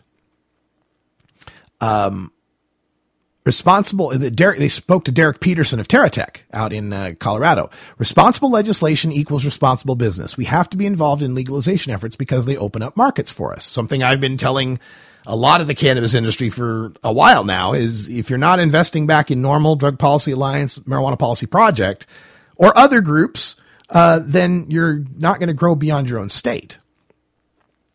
And my quote here is about the civil rights in it. it. Even if we weren't making any money, locking up people for marijuana is not something we should do. It's a social justice issue for me. And so this is where they talk about how there's a difference in legalization between the movement and the industry, specifically with respect to allowing home grow. According to the, the report here, this is uh, Mona Zhang writing, unsurprisingly, support from businesses for grassroots initiatives and legislation that favor home grow, allowing consumers to bypass the industry, is decidedly weaker. Adam Eidinger, who led the uh, Grow and Give Initiative 71 uh, in Washington, D.C., said, quote, We received a token amount from marijuana businesses, less than $5,000. Why? Well, because, oh, sure, it did the good thing of ending possession arrests, and it did the good thing of allowing people for home grow, but it didn't create a marijuana industry. So the marijuana industry wasn't that interested in supporting it. So yeah, capitalism's a good thing in moving the ball forward, but remember, capitalism has capitalism's interests at heart. Business has the bottom line at heart. And if the bottom line is enhanced by denying home grow rights, which is what's happening in the legalization initiative in Nevada that's on the ballot right now, in Nevada, when they pass their legalization, if you live within 25 miles of a dispensary, aka a city in Nevada, if you live within 25 miles of a dispensary, you won't be able to home grow. That is a particular protectionist bit added into these types of legislation to protect the industry's interests. They don't want you competing with them. They don't want you home growing and not having to go to their marijuana store. That's just one of the ways that the business interests in marijuana legalization do not ally with the activist interests in marijuana legalization. And there can be others as far as how these uh, laws get set up to uh, favor those with heavy capitalization, with the ability to show a million or two million dollars in escrow or or uh, available assets. Ways of so-called quote weeding out the stoners, as Cannabrand might have said. Now, to be fair, there's a part of this article that talks about how yes, some people on the cannabis side are not business ready showing up late, not prepared, unkempt. But this uh, needs to be a two way street here. This needs to be an integration where we both can work this. It's not that we need to rebrand cannabis to the people we, that use it. We need to show that the branding of cannabis and the people that use it isn't accurate. We can still have long hair and tattoos, just show that we're responsible and get to work on time.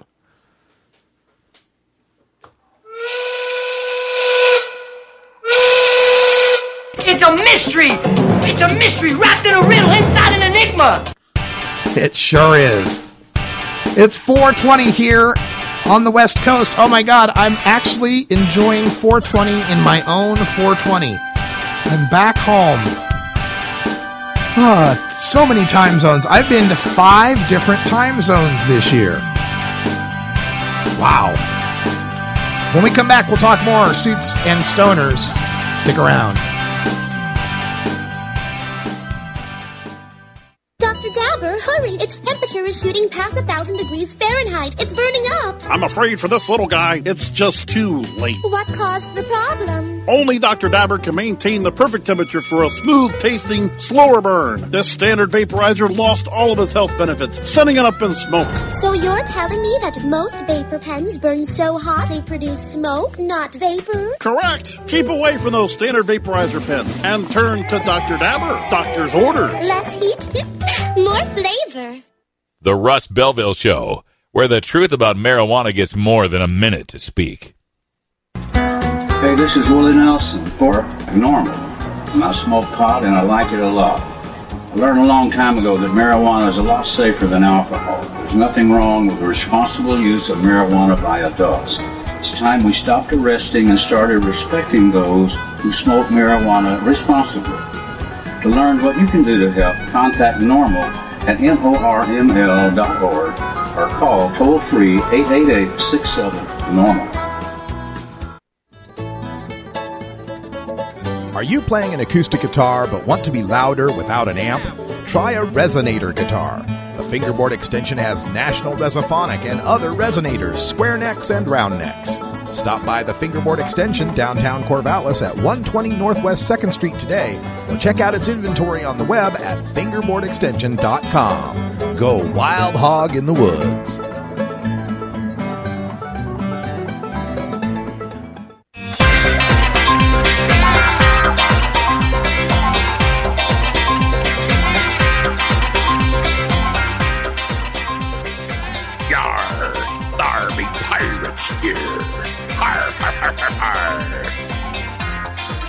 Tuned into the Russ Belville Show, the voice of the marijuana nation, only on CannabisRadio.com. Welcome back, everybody. The phone lines are open. We are live here at Rolla J Studios. If you feel like calling in, you got a question or a comment, a topic for suggestion, the phone line is for you to be the voice of the marijuana nation. We like hearing from all over the country. All we ask is your area code and your first name. Phone number here is 971 533 7111. That number, once again, 971 533 7111. Toll free. Well, it's not toll free. It's not toll free. It's a, it's a, it's a pay number. Do you, do you have to pay for phone calls anymore, though? I, I've been wondering this, right? So, like, doesn't, almost everybody has a cell phone now, right? And you see, there's still toll free numbers 1 800 866 855 844 877. There's a bunch of them, right? Bunch of toll free numbers you can call, but does anyone actually have to pay tolls anymore? Like, isn't inter, like interstate United States phone calls, aren't they, aren't they free anymore? I don't know. But anyway, the phone number is 971 533 7111. And we're talking about this suits and stoners situation as the marijuana movement becomes legal. And I find myself kind of straddling both worlds because I come from a suits world, right? But I also come from a stoner's world. By day, I used to work corporate jobs. You know, I used to work, you know, I worked on Wall Street. I worked on Silicon Valley. I've worked in hospitals, military installations, right? We're talking short haircut back in the day when I had hair, short haircut, suit, tie, totally corporate, right? That was my day gig. And then at night, I was a rock and roll musician, playing music in bars and hanging out and smoking weed and just living. So I, have kind of got a, a foot in both worlds. And I understand, I understand the part where the suits have the problems with the stoners, right? The stereotypes of showing up late, not being serious, uh, immature, whatever it might be. And, and to be fair to them, there are some stoners that are like that. I mean, most stereotypes do have some kernels of truth to them. You can find people that match those stereotypes. But I think a larger factor here in that suits versus stoners thing from the suits side is inability to accept diversity. And I don't mean diversity in the standard, you know, like blacks and Latinos, gays and handicapped, you know, all people equal kind of thing. Because, you know, legally speaking, they can't be that way. They have to be diverse, right? Legally speaking, corporation suits, you know, you have to, there's laws on this stuff. But I mean diversity of thought, diversity of attitude, diversity of personality, diversity of expression. That's what's missing in the suit world. And, and, you know, it's cultivated from our very beginnings in in grammar school. Be on time, sit down, be orderly. Everybody function the same way at the same time doing the same thing, right? That sort of cubicle mind that gets harvested, that gets that gets created in our public school system and, and all the way through to, you know, be, be, becoming a, a good worker at the factory or a good sales assistant on the floor or a good uh, bureaucrat in the, in the cube. Okay. So in the corporate world, there's, there's that kind of orthodoxy, this, this rigid set of acceptable behaviors. And it's not to say that there's not you know, fun and, and stuff, but it's also very regimented, right? There's like the, the Friday cake day for everyone's birthday kind of thing. The, the summer potluck for all the, the employees and their families. The Christmas party, that one time everybody gets a little too drunk, right? But very measured and controlled bits of fun. And so to that world, to that suits world, Looking over on the stoner side, where everybody's kind of carefree and easygoing and wearing what they want and relaxed and going to concerts and taking drugs and having fun. And it's a little threatening and it's a little, there's a little jealousy to it. Oh man, I didn't, I wish I didn't have these kids in this mortgage, man. I'd, I'd go follow the dead too, or I'd go follow Phish, or I'd go follow, I don't know. I don't know those bands, so make it up for me, will you? Mo? Okay. I'll go follow Mo. Uh, there's some jealousy there because these people, in a sense, are wage slaved out and they're chained to jobs that they don't necessarily love or even like. And they look over to the, the stoner side. It's like, wow, you guys are, you guys are making money in weed and, and still like having fun and still have a libertine attitude and a progressive attitude. And man, I, I picked wrong when I picked accounting. Shit, I should have stuck with the weed. I was smoking with the kids in school back behind the bar. Oh my God. right? So there can be that attitude of jealousy, that attitude of, uh, that, that, that feeling of, of envy on their side. Then on the other side, let's look at it from the other side because I, I come from that world too. I come from the stoner world. And in the stoner world, there's just kind of this default setting about capitalism and corporations and the evil of the man right? It's just there's there's a natural distrust of the whole. It, it goes you know goes back to reggae culture. Goes back you know hey, Babylon, Babylon is going to take over, right? that that whole attitude that from the from the stoner side that looks at the suit side and sees nothing but a rapacious, consuming beast of capitalism that that tarnishes everything it touches and turns everything to greed. And to be fair, there's not, like I said, there's kernels of truth in all stereotypes, right? There's a lot of that in capitalism too. And I get frustrated being in the middle sometimes. Sometimes I get frustrated when I look at the stoner side And the stoner side thinks it can remake capitalism. Cannabis will somehow be different than all these other capitalistic goods that are sold and bought. It'll be different. Well, it's not going to be different. It's it's a consumer good that all people like and want. It's not going to be that different. But on the other side, I see the corporate people wanting to excise the stoner part out and uh, almost, you know, validating what the stoner side is saying that, yeah, we do want to excise the stoner part out and turn this into a capitalistic, uh, uh, quantity that can be bought and sold and like liquor or like gambling or like alcohol or, or cigarettes or whatever. So, so both sides are, are coming at this with perspectives that are not wrong from their point of view. So the question becomes, what do we do? How do we, what do we do in the middle here? What do we do to make this a little bit better? Well, one thing I think is to make sure that those of us on the stoner side start to show ourselves as a culture and a people. Right? I think for too long, this has been about the plant, the drug, the marijuanas. It's been about the reefers, about the sub the, the substance itself, rather than the people who take that substance. And I get in trouble when I start treading in these waters sometimes because I have a very civil rights attitude toward marijuana use. And that attitude is that I am a marijuana smoker. Oops. And I'm dropping shit in the studio. Oh, just hot sauce. So anyway, I'm dropping stuff in the studio. Now I have this very civil rights attitude toward marijuana and marijuana users in that we are a people, not just people that use a substance. When I'm in the South for an extended period of time and I'm not smoking marijuana for an extended period of time, allegedly, I don't stop being a stoner Uh, if I stopped smoking pot for a year, allegedly, would I stop being a stoner? Is it the act of smoking pot that makes you a stoner, or is it something more than that? It's an interesting question because if that's true, if being a stoner is being part of a culture, then is that culture on the wane? Is that culture dependent on it being prohibited? Like, how many of you'd be smoking joints with some of the people you smoke joints with if the illegality of it didn't force you all into the same circumstances and the same situations?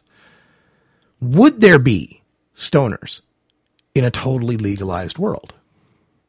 Well, I think there would be. I think there is because I think being a stoner is more than just being an outlaw. It's more than us just all sharing the same persecution.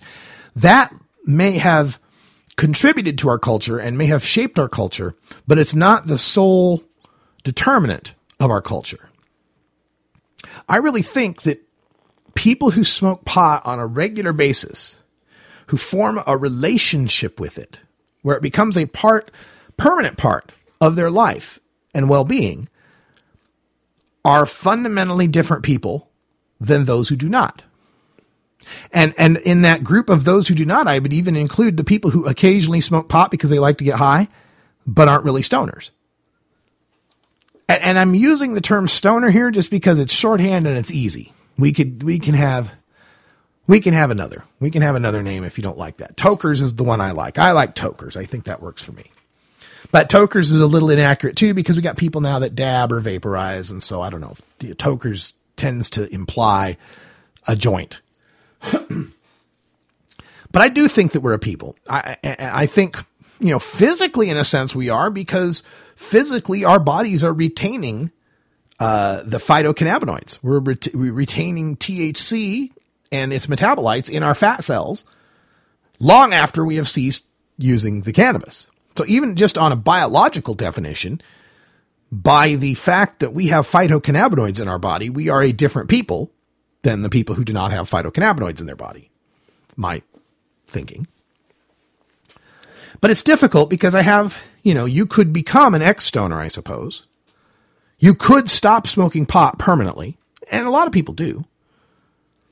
So would they no longer be stoners after after enough time has passed when all the phytocannabinoids have exited their body, haven't been actively smoking pot, would they would they still be stoners? Tommy Chong was in prison for nine months, didn't smoke pot for nine months. Certainly, all the phytocannabinoids had exited the system within that nine month period, but I don't think any of us would say Tommy Chong at any point was not a stoner. It, it's just the more I think about it, the more I feel it. It just feels this way, and I, and I hate saying it feels this way because I'm all about logic and looking things up and reason and I want to make a really well reasoned argument about this, but at its core, it just comes down to my feeling. And it comes down to my feeling that me and my friends and damn near everybody I know and most of the people that are listening to me are a people. We are a culture. We are a definable ethnicity in this country.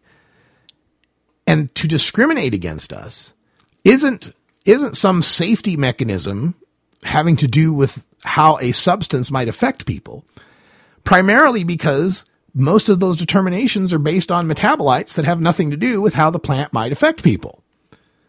It's clearly discrimination against us as a people for the, con- the content of our bodies, right? We can't discriminate against people based on the relative melanin content in their skin, can we? No, we cannot. We cannot discriminate against people because of the relative contents of various pharmaceuticals in their system. Americans with Disability Act, right? Can't do that. We aren't supposed to discriminate against people based on whether they have XX chromosome or XY chromosome or even any of the, the other varieties that happen from time to time XXY, XYY. Can't discriminate against people for that, but we can discriminate against them because they have phytocannabinoid metabolites in their system. We even protect people who believe imaginary fairy tales of one type or another, but not people with phytocannabinoids. Hmm. This is the Russ Belville Show on CannabisRadio.com.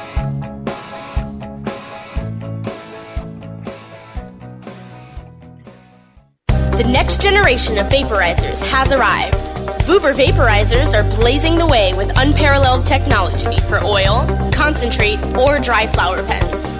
Providing unsurpassed customer service and expert craftsmanship, Vuber vaporizers use cutting edge technology, providing a power packed, smoother vapor with a lifetime guarantee. Experience vaporizing the way it was meant to be the Vuber way.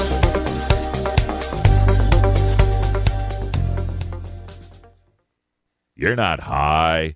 You're listening to the Russ Belville Show on CannabisRadio.com. As it relates to my brother, there's one thing I know for sure he kept us safe. Okay. Maybe you're high, too. Hello and welcome, all you high flying, die trying, roll a Philly blunt for your friend hemsters, every roach smoking bong token, however you get your THC can enthusiasts, all you rebels, individualistic originals, and outside the box ganja warriors, you chunky monkey, Cherry Garcia, munchie loving hemsters, all you captive earth surfers, astral travelers, and ganja loving connoisseurs, all you high flying, wide smiling, ganjarific cannabophiles, welcome to everyone except Donald Trump supporters, because that's how I really feel. The Grow Show with Kyle Kushman, only on CannabisRadio.com. The Russ Belville Show is proudly sponsored by the Marijuana Business Association. The MJBA, called by NBC News the Cannabis Chamber of Commerce, is the fastest growing business association in the fastest growing industry in America. I've been working with the MJBA for years, and I personally invite you to join the MJBA. MJBA also publishes the popular MJ Headline News on Facebook and the MJNewsNetwork.com and Marijuana Channel 1 on YouTube. Visit MJBA.net for more details.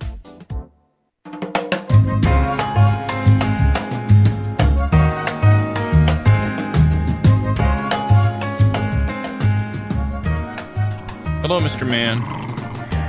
Hi. I'm doing. I'm. I'm working.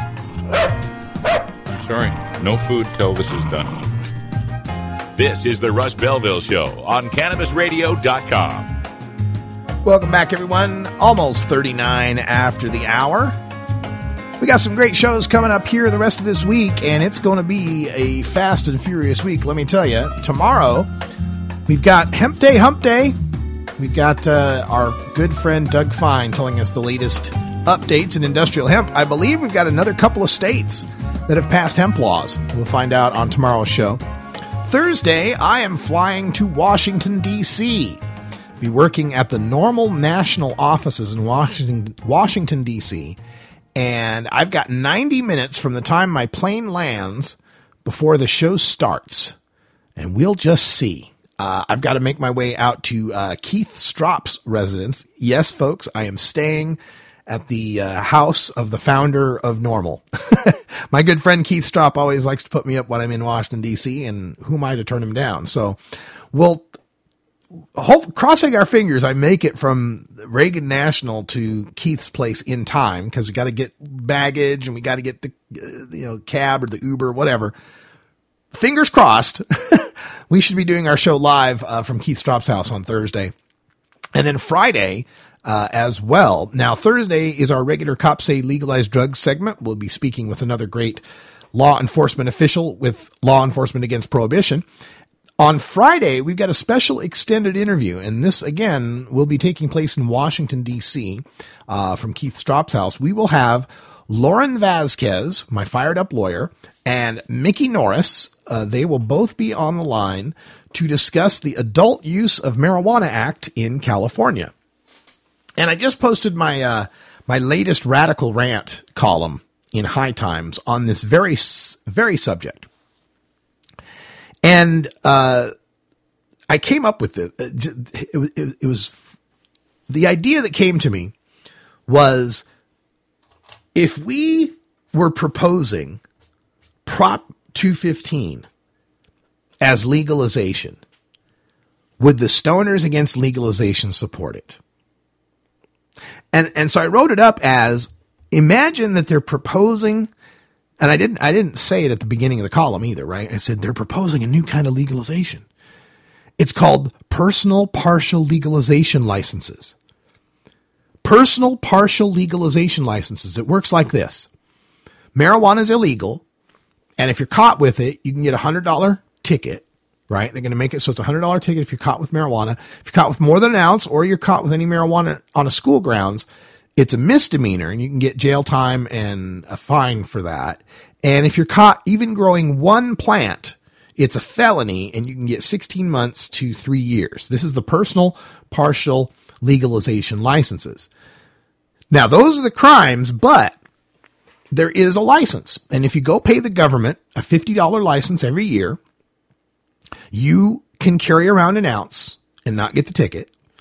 And you can grow some plants but not everywhere, right? There's some some places are not going to let you grow plants at all, and you'll have a place to go shop for weed, except not everywhere because a lot of places will ban shops for weed. Now the license, you, you pay the government this license, fifty dollar license every year. It's an easy enough license that just about anybody can get it. The only requirement for the license is you have to tell the government why you're using marijuana. That's it. Do you think the stoners against legalization would be for that legalization? A legalization that has a $50 license requirement, a legalization that doesn't legalize home growing everywhere, a legalization that uh, doesn't guarantee that there'll be any pot shops where you live, only legalizes possession of an ounce. Do you think do you think they'd be for it? No, they'd be screaming bloody murder. That's not true legalization. And then that's where at the end of the column I say, yeah, just take out personal license with recommendation, government with doctor, and you've got Prop 215. that's exactly what California has now. A personal limited legalization license. A license that doesn't even protect you from arrest. Cops can still arrest you for weed. You can just then go to court and have your lawyer show that you had a personal use license and then they'll throw out the prosecution. But you still have to, you know, pay for the lawyer. That's what the Californians are dealing with right now, right? Rather than have the Adult Use of Marijuana Act that lowers or legal lowers the penalties or legalizes in every way except public toking. Public toking goes up from 100 bucks to 250 as a fine. But in every other way, the penalties get lower at worst, they're the same, but most of them get much lower. And it legalizes weed. I think the most frustrating thing to me in trying to deal with these people that are anti adult use of marijuana act is them not understanding the power of legal weed. Just how powerful legal weed is. Because even under decrim, say, hey, but California's decrim, man. It's just decrim. Which means it's still illegal.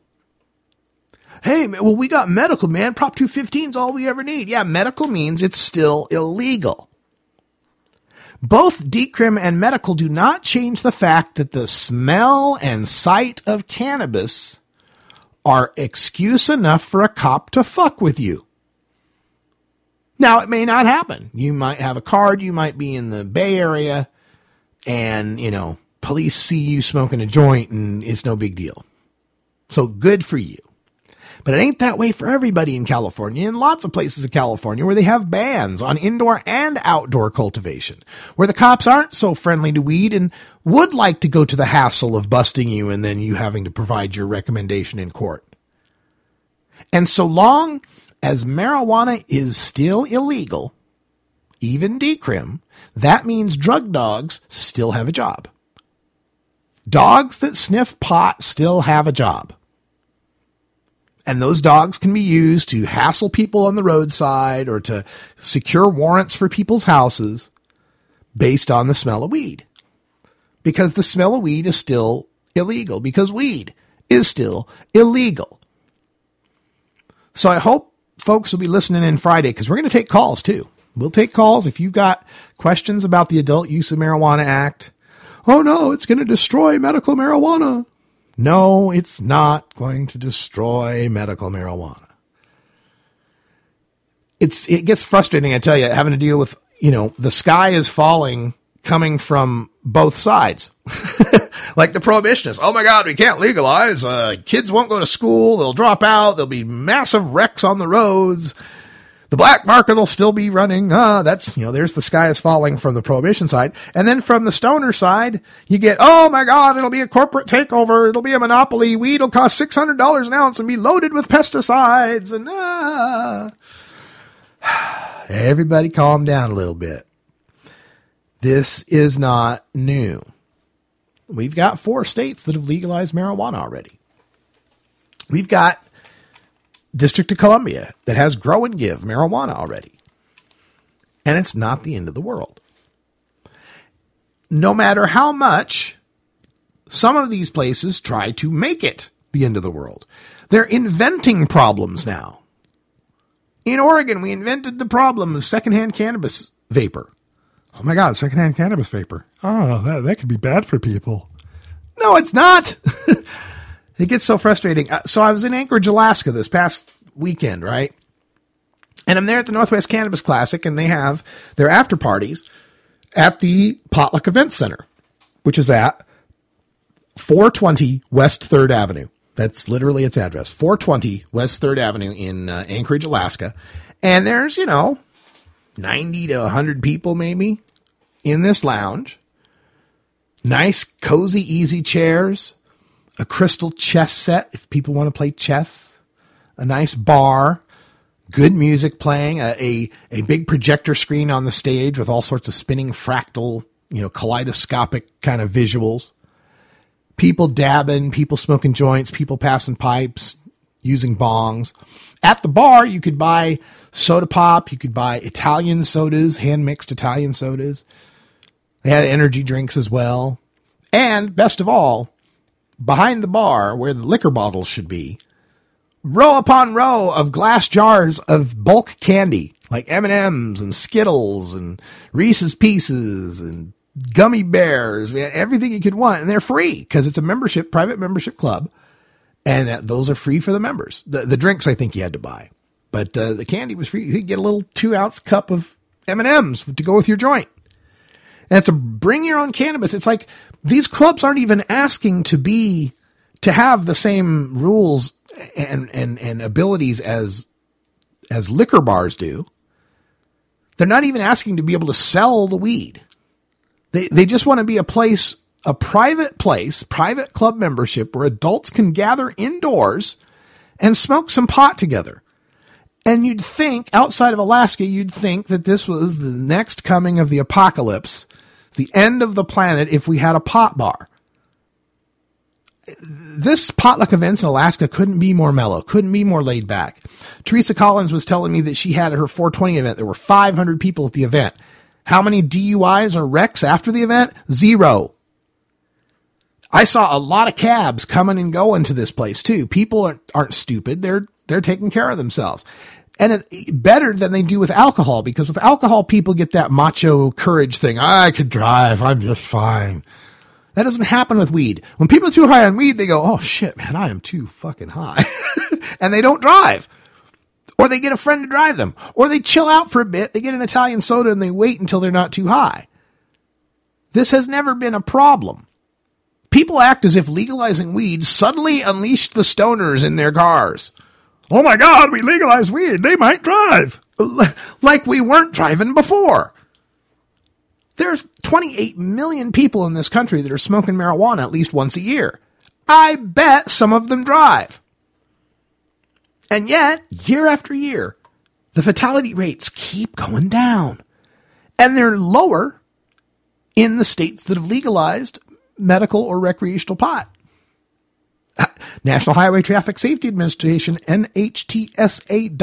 Look it up for yourself. Don't trust me.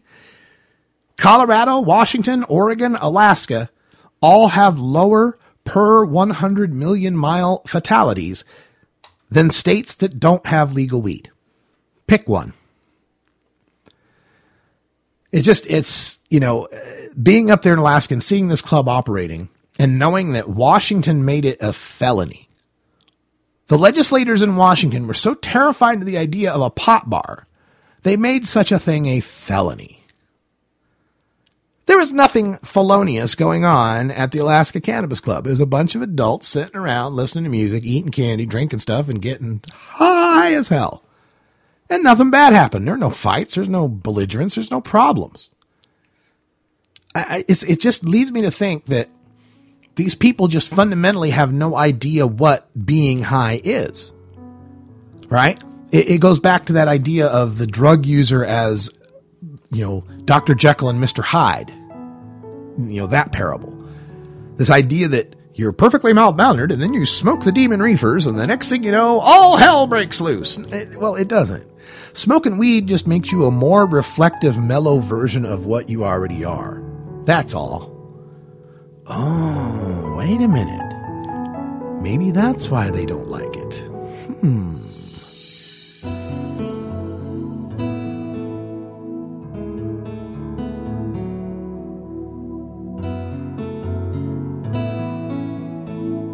This is the Russ Belville Show on CannabisRadio.com.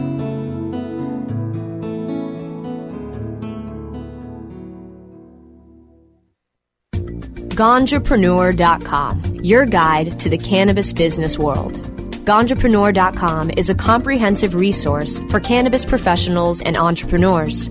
Download the Ganjapreneur app on your smartphone or tablet to catch up on cannabis industry news, scroll through our daily job listings, and learn about successful cannabis companies, executives, and investors. Ganjapreneur.com, helping Ganjapreneurs grow. You're not high. You're listening to the Russ Belville Show on CannabisRadio.com. Christian convictions are under attack as never before. Okay. Maybe you're high too. NORML stands for Responsible Adult Cannabis Use. If cannabis use is causing problems in your life, consider taking a break or seeking medical assistance. Consider ceasing cannabis use if you have a family history of mental illness. Don't drive or operate heavy machinery while impaired by cannabis use. Cannabis use is not without risks, even though the risks are far less than those posed by legal drugs.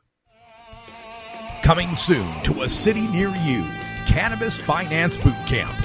Get all your cannabis accounting, legal, and compliance questions answered by their knowledgeable panel of industry experts who want to help your cannabis business boom. Whether you're a grower, dispensary operator, or a newcomer to the field, your cannabis needs Cannabis Finance Boot Camp. For information on upcoming events, visit cannabisfinancebootcamp.com.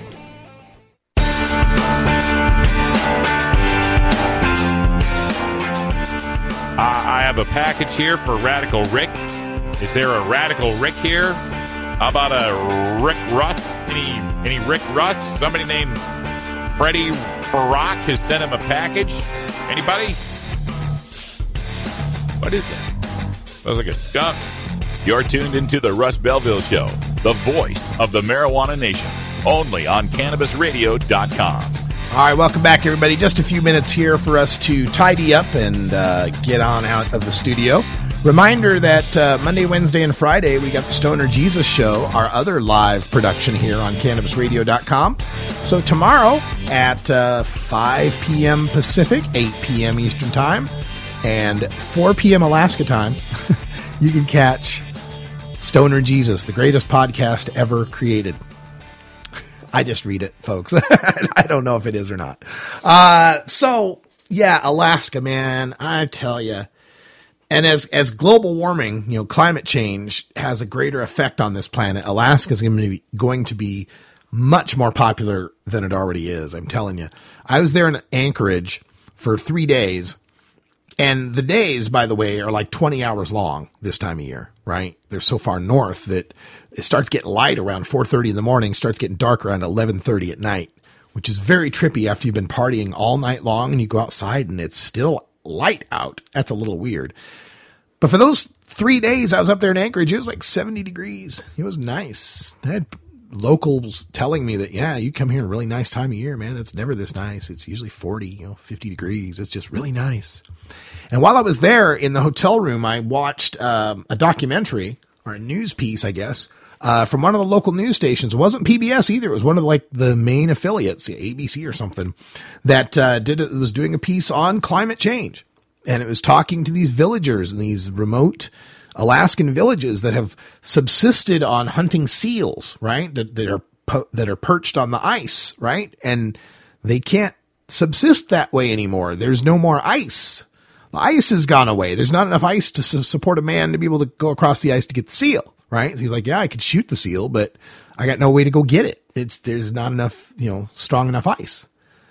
And, and showing these maps and these and these uh, photographs from observatories in Alaska that have chronicled over the past century the complete retreat and disappearance of glaciers, right? This is not theory in Alaska, this whole climate change thing. This is real to them and it's it's changing a lot of lives and a lot of livelihoods, a lot of ways of life are being completely changed. And I think as this accelerates, and I do believe it will, and a lot of the more southern regions become more inhospitable, Canada and Alaska are going to be some prime places to live.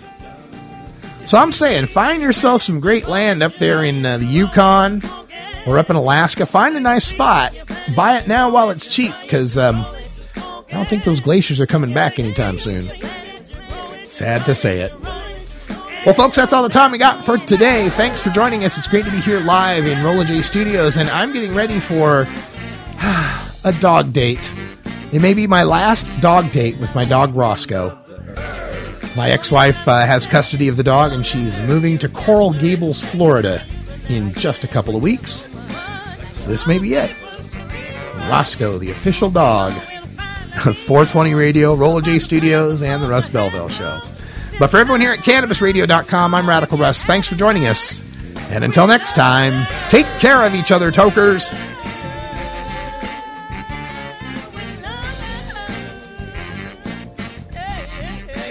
This is the Russ Belville Show.